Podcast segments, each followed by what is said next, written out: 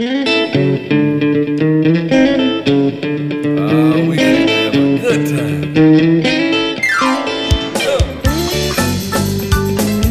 podcast is presented to you by Passion Church, the DeSoto County campus, the fun church in Horn Lake, Mississippi. For more information, visit us at www.mypassion.church. On,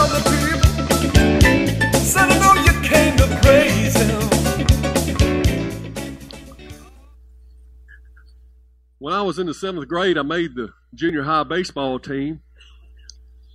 But I had started playing basketball in the neighborhood. I was kind of tall and lanky like I am now, and got pretty good at it. And I thought, hey, I can make the team. We had a really good team. I was at Haven View Junior High in Whitehaven, and uh, we we had won state several years in a row there. But I still felt felt I could make the team, so I I decided to go to the tryouts. But I, I decided to bring a buddy of mine with me. I said, come on, go with me. Now, this guy, he wasn't in too good a shape. He hadn't been playing any sports. And uh, I don't know why I asked him. I just wanted somebody to go with me. And so he went with me. And the first day of basketball practice, I've come to find out, is not so much about dribbling or shooting. In fact, you don't really even touch the ball. They're just trying to, to weed out the weaklings. Anybody ever been to basketball practice? They're like, we're going to see who's serious. So we start running the bleachers, running around the gym, doing sprints, touching the line and bending over and coming back. And I tell you, we hadn't went through the first round till my buddy, he was on the ground heaving. and they said, they said, you ready to quit, boy? He goes, I sure am. And he went and sat in the bleachers. And from then on, every time I'd run, we was running around the gym, every time I'd run past him, he's sitting there, he says, come on, man, let's go. And I'm trying, man, I, I'm breathing hard too, but I'm trying to make this team. And I come back around, come on, man, let's go. Eventually, after running sprints and stuff, I'm lagging behind, and the coach says, Sheffield, you gonna quit too? And you know what I was saying? How many of you think I said, so long, coach? How many of you think that I stuck it out? And in a year or two, I, I was starting, ended up starting through high school, played two years of junior college ball. How many of you think that? We'll find out later. if y'all pay good attention, well, I'll tell you later. We're going to get into our message. Today's message is entitled, if you're filling out your sheets, Hurdles. Hurdles. Because we're in a series entitled Running to Win. And sometimes we're running through life, right? And we just get our speed up and we, we seem like, hey, everything is going good. This is. and we find ourselves on the ground, bloody knees and elbows. What just happened? So we dust ourselves off. Wow. We get back. All right, let's try this again. We get again. And what gets me is some people go through life like that. They started out like that. Every few feet, they, they take a tumble, and then they get up and start running again and take another tumble. They're 75 years old and they're still tumbling through life. But I found out some time ago that in the race we're running, there's hurdles. That's what's causing me to fall. Because I'm trying to run through the hurdles instead of jump over. We got to recognize that the ra- the kind of race we're running. And this race has hurdles. And so today we're going to talk about jumping the hurdles, seeing the hurdles different. You got to see the hurdles to know you got to jump them. You got to expect the hurdles. So I'm telling you today, in this life, you shall have hurdles. Everybody in here knows in their heart they're saying, Amen. Uh-huh.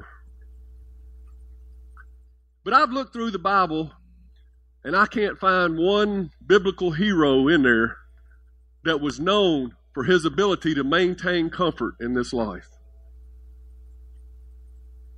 Did you hear what I'm saying? They didn't make Hebrews chapter 11 Hall of Faith by learning how to maintain comfort. And it seems like in America that seems to be goal number one for most people. Joseph didn't get to skip the pit to get to the palace. There was something to be learned in the pit. Learn how to overcome to get ready for the palace. David, you know, he didn't assume the throne by calling up and cussing out Goliath on the phone. Or saying something bad about him on Facebook. He had to face his Goliath. He had to fight the Goliath. Moses wasn't known by the education that he got in Pharaoh's house. He was known by the education that made him into the man God wanted him to be in the wilderness, facing the hurdles of this life. See, God uses hurdles to help us become what we're supposed to be. Turn to Hebrews 11 and let's, let's read about Moses' account.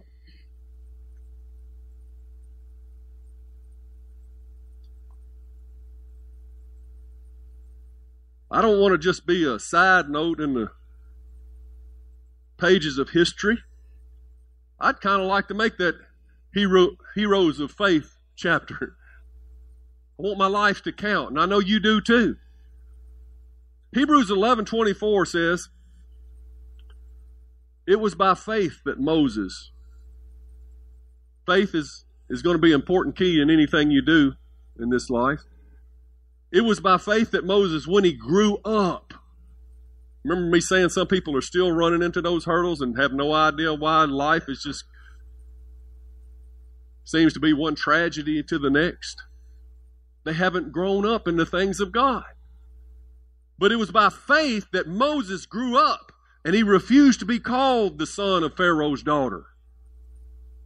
He chose to share the oppression of God's people instead of enjoying the fleeting pleasures of sin. See, to be called the son of Pharaoh's daughter, that's, I mean, he was raised in the house of Pharaoh. And see, we're all raised in the house of Pharaoh, so to speak. We're raised, this, this, this house, this earth down here, Egypt is always a type shadow of the world. And we're kind of raised in this place. But do you want to be known as just an inhabitant of this world? Or do you want to be known as a hero of the Hall of Faith? so to speak.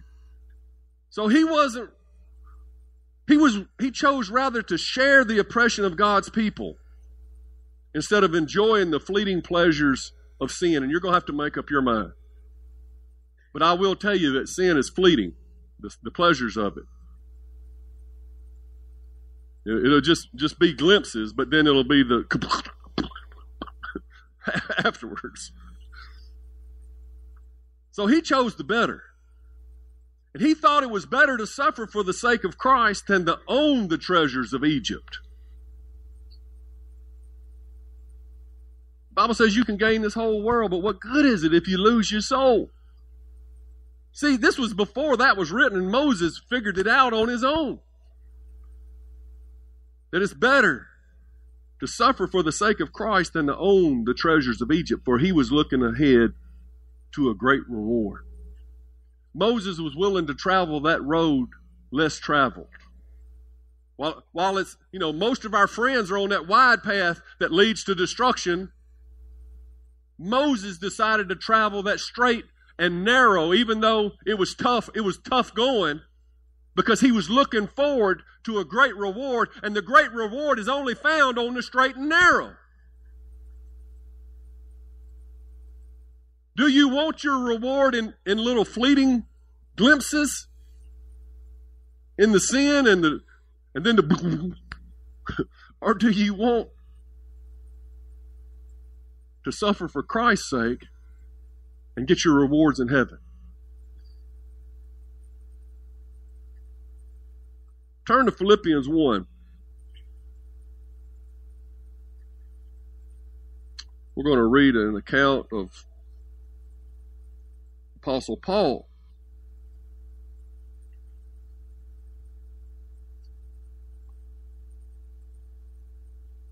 in verse 11. He's writing to the church in Philippi. He says, May you always be filled with the fruit of your salvation, the righteous character produced by in your life by Jesus Christ. For this will bring much glory and praise to God. That sounds good, doesn't it? I mean, like I said, you wouldn't be here if you didn't want to enjoy the fruit of your salvation. You didn't want righteous character. You didn't want the life of Jesus Christ, and you didn't want to bring glory and honor to Him. And Paul's saying, May you always have this. And that's awesome until you realize that the character produced in your life by Jesus' cross comes from toting a cross. Because Jesus says, Take up your cross and follow me. There's a burden to bear. And what makes this especially powerful that he's writing this is because Paul is writing this from a prison cell.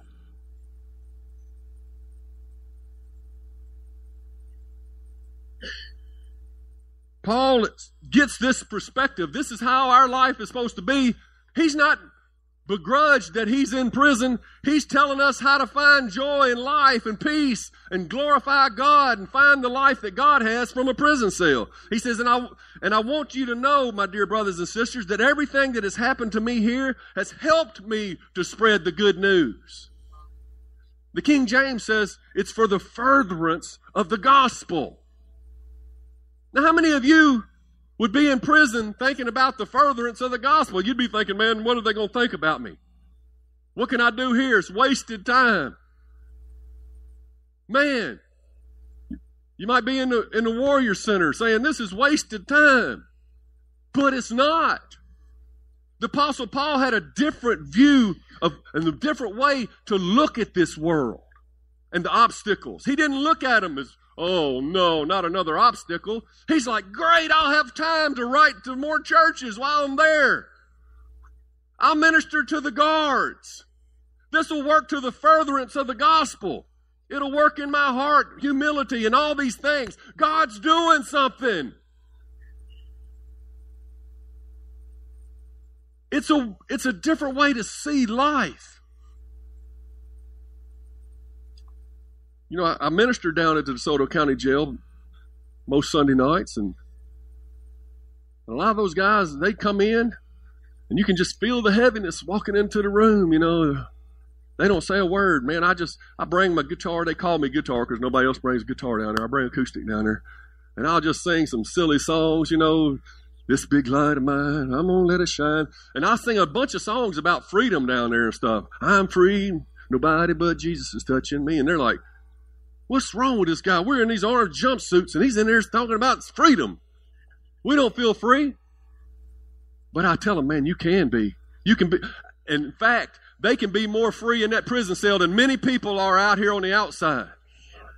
And they're looking at this prison, this sentence in the jailhouse. Oh, this is terrible. All these things are happening. But when I, just a different perspective, and I let them know, hey, if you were still out there, you're probably heading for worse than this. It's God's mercy that put you here. God's given you an adult timeout. He put you over in the corner for a minute and let you think about your decisions. They get to thinking, that's true. It's God's mercy. And they begin to see their purpose there different. And I said, guess what? Your life can help to the furtherance of the gospel. When you, when you turn yourself around, you have all this time on your hands because they ain't got a whole lot to do. They get that Bible out and they start learning about Jesus. Their life starts changing. They say, yeah, but people are just going to think it's a jailhouse salvation. So I don't care. You prove them wrong. This is the first day of the rest of your life. And you can, man, you can look at this and you can moan and complain like everybody else. But I tell you, just a change in perspective. And the guys that we minister to, they start coming in there and uh, they're trying, they're bringing friends from the cell that didn't want to come. And I tell you, sometimes I think revival is going to break out down at Soto County Jail. Because God uses the foolish things of the world to confound the wise. I'm almost sure of it that, that they're worshiping just as hard as in the DeSoto County Jail as we are here sometimes. Some of the best worship I ever been a part of was down there. And the Warrior Center is the same way. This is not a step backwards, fellas. This is a hurdle that's going to make you stronger going forward. This is your opportunity to shine, to prove everybody wrong that gave up on you because God never gives up. And He's always given, giving you a new opportunity to shine. That's what hurdles are. It's just an opportunity for us to, to shine, to show what we've learned. Paul had learned to view his obstacles as simply just challenges. Now, most of us, I know, obstacles are any anytime we, we run into anything, it's like an opportunity for us to gripe and complain. Yeah, some people, you know, their washing machine goes out and they get on live Facebook, tears in her eyes, and I was like, I was, I was, I had such big plans for this year. It's, it's the January 6th, you know. I had such big plans for this year, but my washing machine went out. And it's like, oh my goodness. And you wonder why, and if anybody messages me on Facebook and I don't get it for several weeks, you know why. Because ain't nobody got time. Say, look at your neighbor. Say, ain't nobody got time for that. Believe that.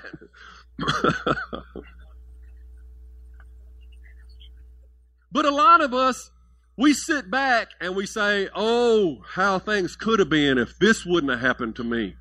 And I wouldn't have got de- derailed here. And I'm not making light of the things that's happened to you. But I'm just saying you ain't the only one things have happened to, and so other people have overcome those things and made something of themselves. Some things, obstacles, they, they, they tear some people down, but they strengthen others. It's a matter of how you view the things that you're facing.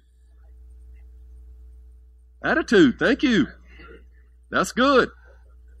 See, it's going to happen to us all. There's not a one of us here that ain't got our our list of regrets and things and we could pull out and start moaning and griping. John 16, 33, Jesus says, In this world you will have tribulation. Not that you might, you will have tribulation. He just went and told us. But he said, Be of good cheer, I've overcome the world. There is an answer. There is a solution. There is a way to overcome I'm telling you on the front end that you will have tribulation. Now, tribulation is one of those big, long Christianese words that a lot of people don't understand. So I looked it up in the New Living Translation. It says, Here on earth you will have many trials and sorrows. Trials. I kind of get that a little bit better. You know, I can, I don't know what a tribulation is. I thought that was area on the river or something, but, huh? You're just says trouble. Well, the New Living says uh, trials and sorrows. But some people still wonder what, what kind of trial. And so I looked up the word trial in the dictionary, and it says a test. Say test. A test of the performance, the qualities, and the suitability of someone or something. Let me say that again. A trial is a test of the performance, qualities, or suitability of someone or something. And so when Jesus says, In this world you shall have tribulation, he says, In this world you will be tested. In this world, you will have a test of your performance, your qualities, and your suitability to be in my kingdom. When he says in this world you shall have tribulation, he's not saying, well, we are to start moaning now. He's saying get up because there's going to be a test and get ready because you're fixing to overcome. Because in this world I have overcome. That's good preaching. most everything God's trying to do is to get us to see things differently, to view life differently, because we've been taught by our flesh, by, by the guys you brought to basketball tryouts. you know, the world, they're just looking for excuses, but God's people are not. In the world, their biggest argument is, uh, well, against God is, uh, well, why do bad things happen to good people? I'll tell you why. To sort the wheat from the chaff so that the cream can come to the top. That's why bad things happen to good people. That's good. You see, God's preparing a people for the palace. It's a trial. It's a test. And I'm not saying everything that happens is from God. We know we got an enemy, the devil. We know we live in time, space, and dimension, and objects just collide here on earth. We know that we're living in a broken world. We know that tough times are not always from God, but I believe God left the devil down here to give us somebody to learn to beat up on. To strengthen his people. Don't you know you got to break your muscles down before you grow them? What do hurdles look like in modern day 2019 in your life? I wrote down a few. I mean, some of them are big, huge things. And I'm not, once again, I'm not making light. If you got issues, you're, this pastor, man, he's just, he's generalizing everything. No, I'm not. I know there's all levels of stuff going on in your life, but I'm just encouraging you that whatever you're facing, other people have faced and you can you can begin to see the hurt that you have and you can begin to let the past go so that you can begin to accept the challenges of the future with a different attitude. Might be the death of a loved one all the way down to a flat tire. You know some people's scales are all over the place. Like i said some people may be crying over a washing machine. I thought of some emotional hurdles like a, a spouse could be unfaithful. A best friend could betray you. You're raising teenagers. Hello. I mean, those are emotional obstacles. I mean, what if the Dallas Cowboys would have lost last night, you know? Some people wouldn't have been here this morning, I can assure you. We'd be hearing about it on Facebook for three weeks. There's financial hurdles unexpected medical bills. You know, the transmission falls out. You lose your job. How you how are you viewing those things? God's punishing me. Or the devil's after me. Physical hurdles. Heart attack, stroke, cough due to cold.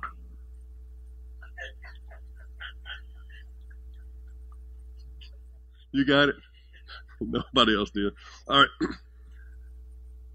You're getting older, but your responsibilities don't know that. That's a hurdle. Because I can't do as much as I used to, but my responsibilities seem to get, be getting bigger. Just hurdles, you know, between you and where God's trying to get you. Fear, doubt, unbelief. And the path is strong with the traps of the enemy. He's trying to stop you. You have somebody trying to stop you. You're not just going to, and new levels, new devils. The more you try to do for God, it seems like the more the devil's going to resist. Well, hello? What do you think he's going to do? Just step out of the way and way to go. He's going to try to jump up in your face and stop you. He's throwing up hurdles. But he's supposed to be underneath your feet. So when you jump in that hurdle, you just remember that. He's under your feet. Say fiery trials. 1 Peter 4:12 Peter says, "Beloved, do not think it strange concerning the fiery trials which is to try you." As though some strange thing has happened to you, like it only happens to you. But rejoice to the extent that you partake of Christ's sufferings, that when his glory is revealed, you may also be glad with exceeding joy. When you when you have hurdled, when you have crossed that hurdle, you'll be glad.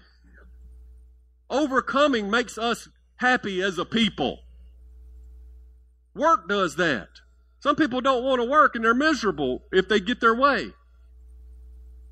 But work is a good thing. God gave us work to accomplish. There is a sense of empowerment and joy that arises in the heart of somebody who will work hard and do and accomplish things in their life and gets over those hurdles. Fiery trials are coming. Don't think it's strange. Hurdles are just opportunities for you to reveal God's glory in your life.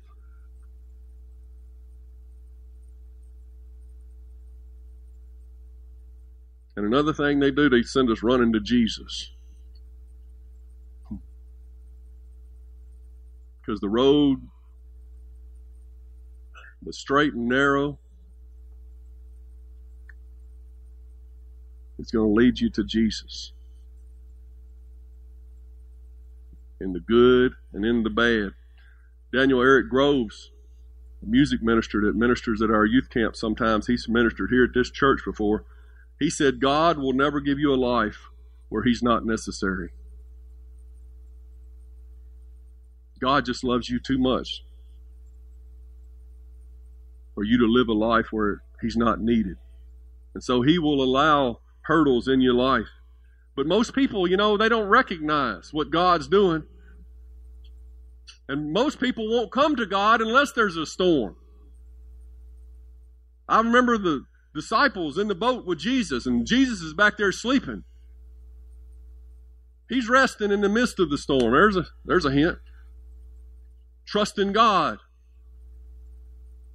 But the disciples, I just picture them bailing and bailing and getting the water out of the boat until they just can't take it no more. And that's how some of us live. When the storms of life come, it's all that what we can do. And the last thing we ever, oh man, I guess we're going to have to wake up Jesus.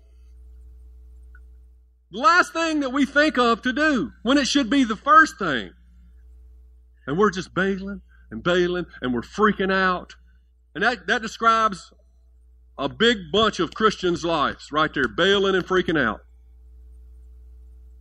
Bailing and freaking out, and the last resort, I think I better go back to church. Has it come to that? I'm going to pray.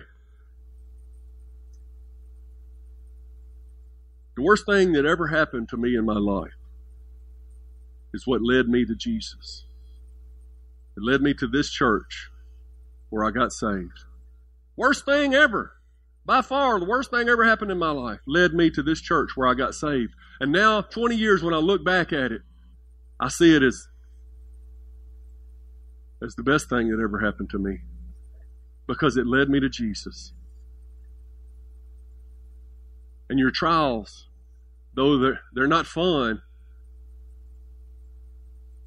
not something you should seek after. I, I think I should give a qualifier here because some religious folks would jump up and start seeking out tribulation so they could have something to add to their resume as super Christian.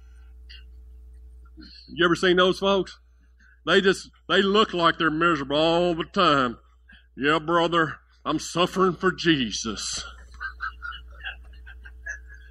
I think they're missing the whole point. You're not supposed to seek after the hurdles. You're supposed to run when you got the space in between, not add more hurdles. We shouldn't seek tribulation, but we shouldn't cower before them either. That's what I'm saying. They're coming, but don't cower before them. You know, even Jesus prayed, Lord, if this cup can be taken from me. Jesus didn't want to have to go through what he went through, but he did it for the furtherance of the gospel. He was willing to do it basically because he loved you. And he sensed his purpose. And he was willing to face the whippings and the beatings and the mockery and the bloodshed and the crucifixion and the humiliation. He was willing to do all of that.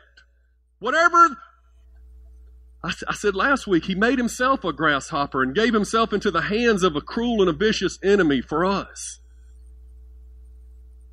He was willing to lay it all out for the furtherance of the gospel.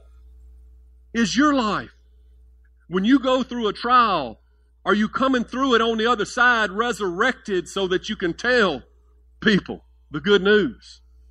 So that you can reflect to people the good news. Is your life when you when you're going through the your race and you're jumping those hurdles, is it giving glory to God? Because that's what Jesus did. He laid it all out. I wrote this and I think it's pretty good for, for me. Our difficulties don't define us. Our deliverer does. Our difficulties don't define us. They come to everybody. We're all in that boat. But our deliverer defines us. We're called by his name.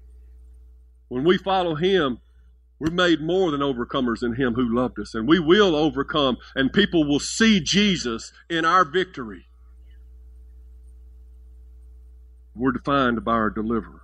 Our deliverer defines each one of our races, you understand. He's the groundskeeper, he's the track keeper, he's the track official. And, and whether he's the one putting the hurdles there for us to jump or he's just allowing the hurdles, why things, bad things happen to good people, I don't know. It doesn't matter. It's just our job to run and jump, run and jump, run and jump. We don't set the race. We run the race. Let God do God's stuff, we do our stuff. Does that make sense to anybody, or am I just. I got two quotes in my office. I didn't even know really, I knew one of them was there, but I was walking in my office praying about this sermon, and I saw, I got a big poster on the wall that says this. I, and it says, The ultimate measure of a leader is not where they stand in moments of comfort and convenience, but where they stand in times of challenge and controversy. That's how you're going to be measured. You're not going to make the Heroes Hall of Fame in your comfort and convenience. You're going to be you're going to stand in times of challenge and controversy. And then I sat down at my desk and I looked over at the side of my printer where I had posted this from my good old friend Rocky Balboa. He said, It ain't about how hard you can hit, it's about how hard you can get hit and keep moving forward. That's how winning is done.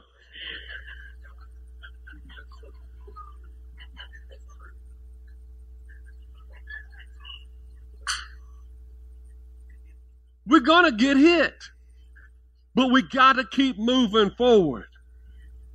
But what, what if I fail, Pastor? What if, what if the trial hits and, and I look at my past and, and I, I think I'm the guy that's all the way through life?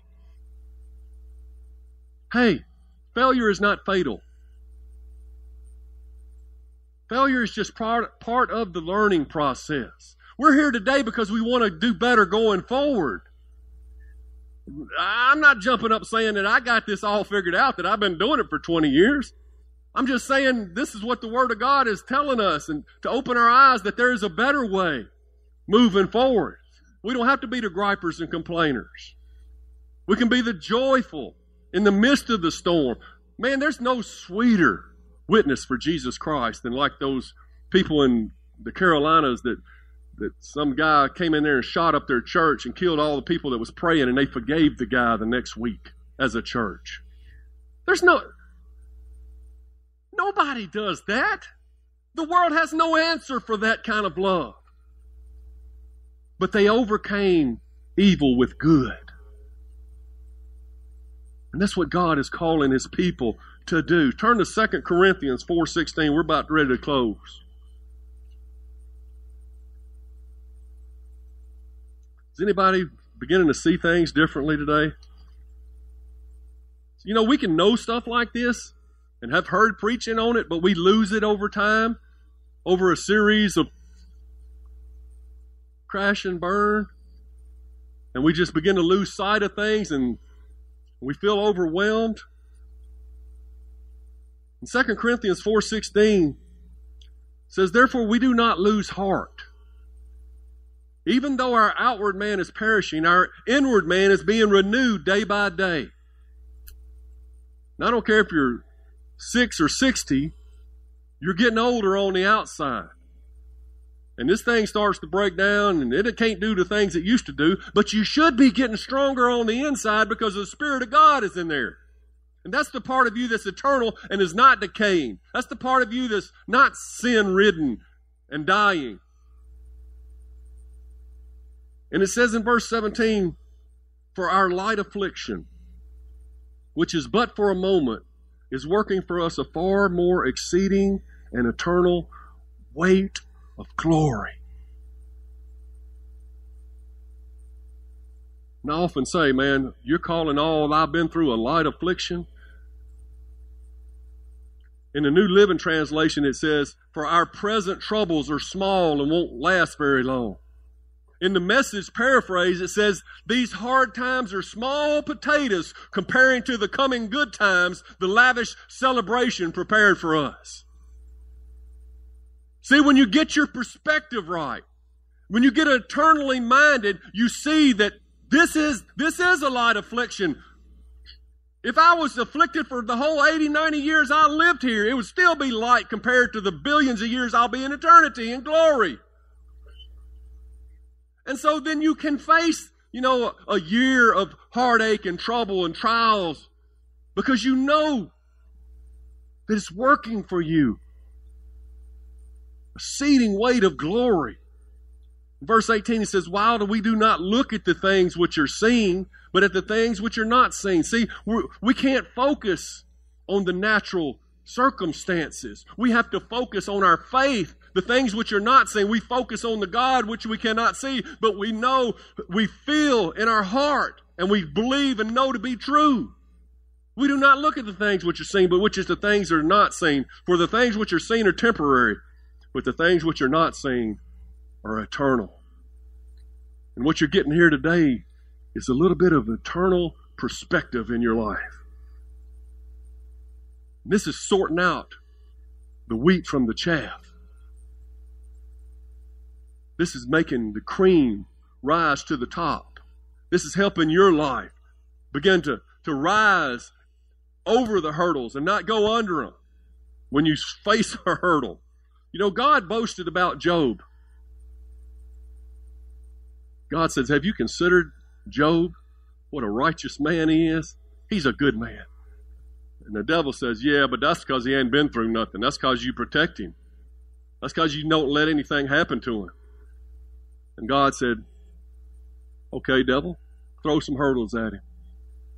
And the devil threw his very level best at Job, killed his children, took away all his resources, his finance, took away his health. Job was laying there in the dust and ashes with boils all over his body, with scraping himself with pottery. And this was a rich man who had everything going for him. But the worst Job could say is, The Lord giveth and the Lord taketh away. Blessed be the name of the Lord. And he made God proud. He did not ruin God's boast about his life. He gave God satisfaction. And is the perseverance that you're displaying in your life, is it for the furtherance of the gospel? Are you giving God that satisfaction in your life? In Job 42 12, it says, So the Lord blessed Job in the second half of his life even more than at the beginning. I'm not saying that Oh, we better get ready for trials and tests and tribulation. Woe is me. Boy, when we leave here, it's going to get bad. I'm saying, how about we jump over a few so the devil will give up on us and stop laying the traps for us? And God can really pour out the blessings. Whatsoever a man sows, that will he also reap. You start doing good, you start getting good. We don't have many of the trials and the tests and stuff that we go through in this life is because we have brought it on ourselves.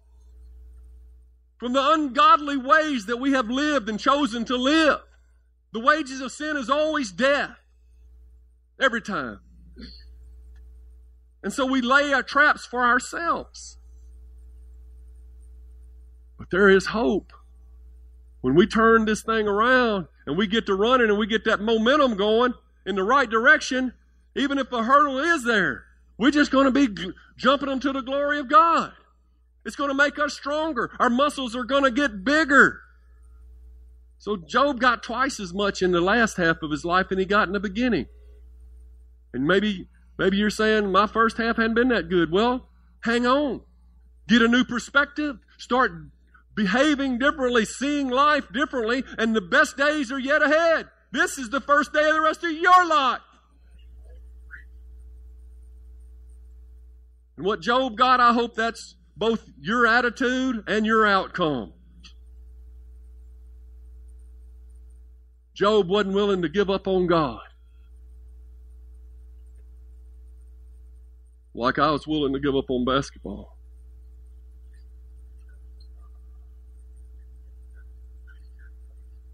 Here he comes.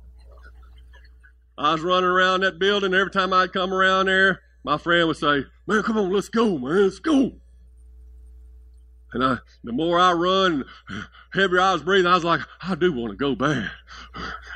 I don't, th-. and I was right at the end of practice too. I mean, and finally I was lagging behind, and the coach said, "Sheffield, you gonna quit too?" And I said, "Yeah, I'm out of here. Come on." And me and my buddy left. And my favorite sport, I played baseball. I played two years of junior college baseball, but I never played basketball. I know that's hard for you guys to believe, especially if you guys have seen me out in the back at the basketball goal. I mean, y'all sit out there for hours waiting on me to miss. But see, that bugs me. That almost a day don't go by. I have regrets about when I quit. When I should have went over, I went under. You know, let's stop having those regrets. You know, I got I got new dreams now. I, am not dreaming to be in the NBA, although I probably could be. You guys know. But I'm not going to let the hurdles stop me anymore. I'm going to see them differently. I'm going to see them as opportunities to show how good my God is.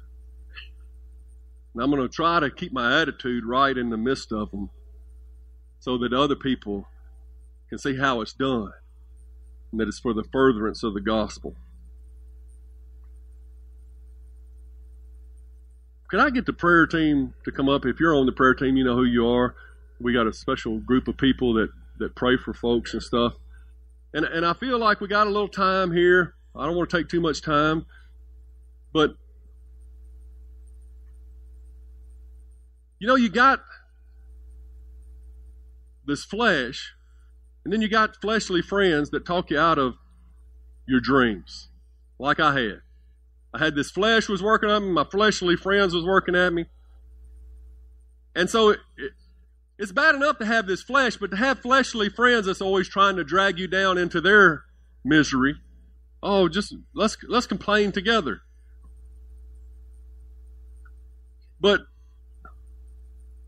what we have here at the church, what God has assembled for you through the teaching, preaching, and, and the fellowship and, uh, the ministry time, and, and He has assembled a team for you to help motivate you, to help pray with you, to help you if you're going through a moment where you feel like you. See, God never meant for us to go through any of that alone. He wants us to stay hooked up with a church, stay hooked up with positive folks that are going to pray you through, going to walk you through, going to help you through.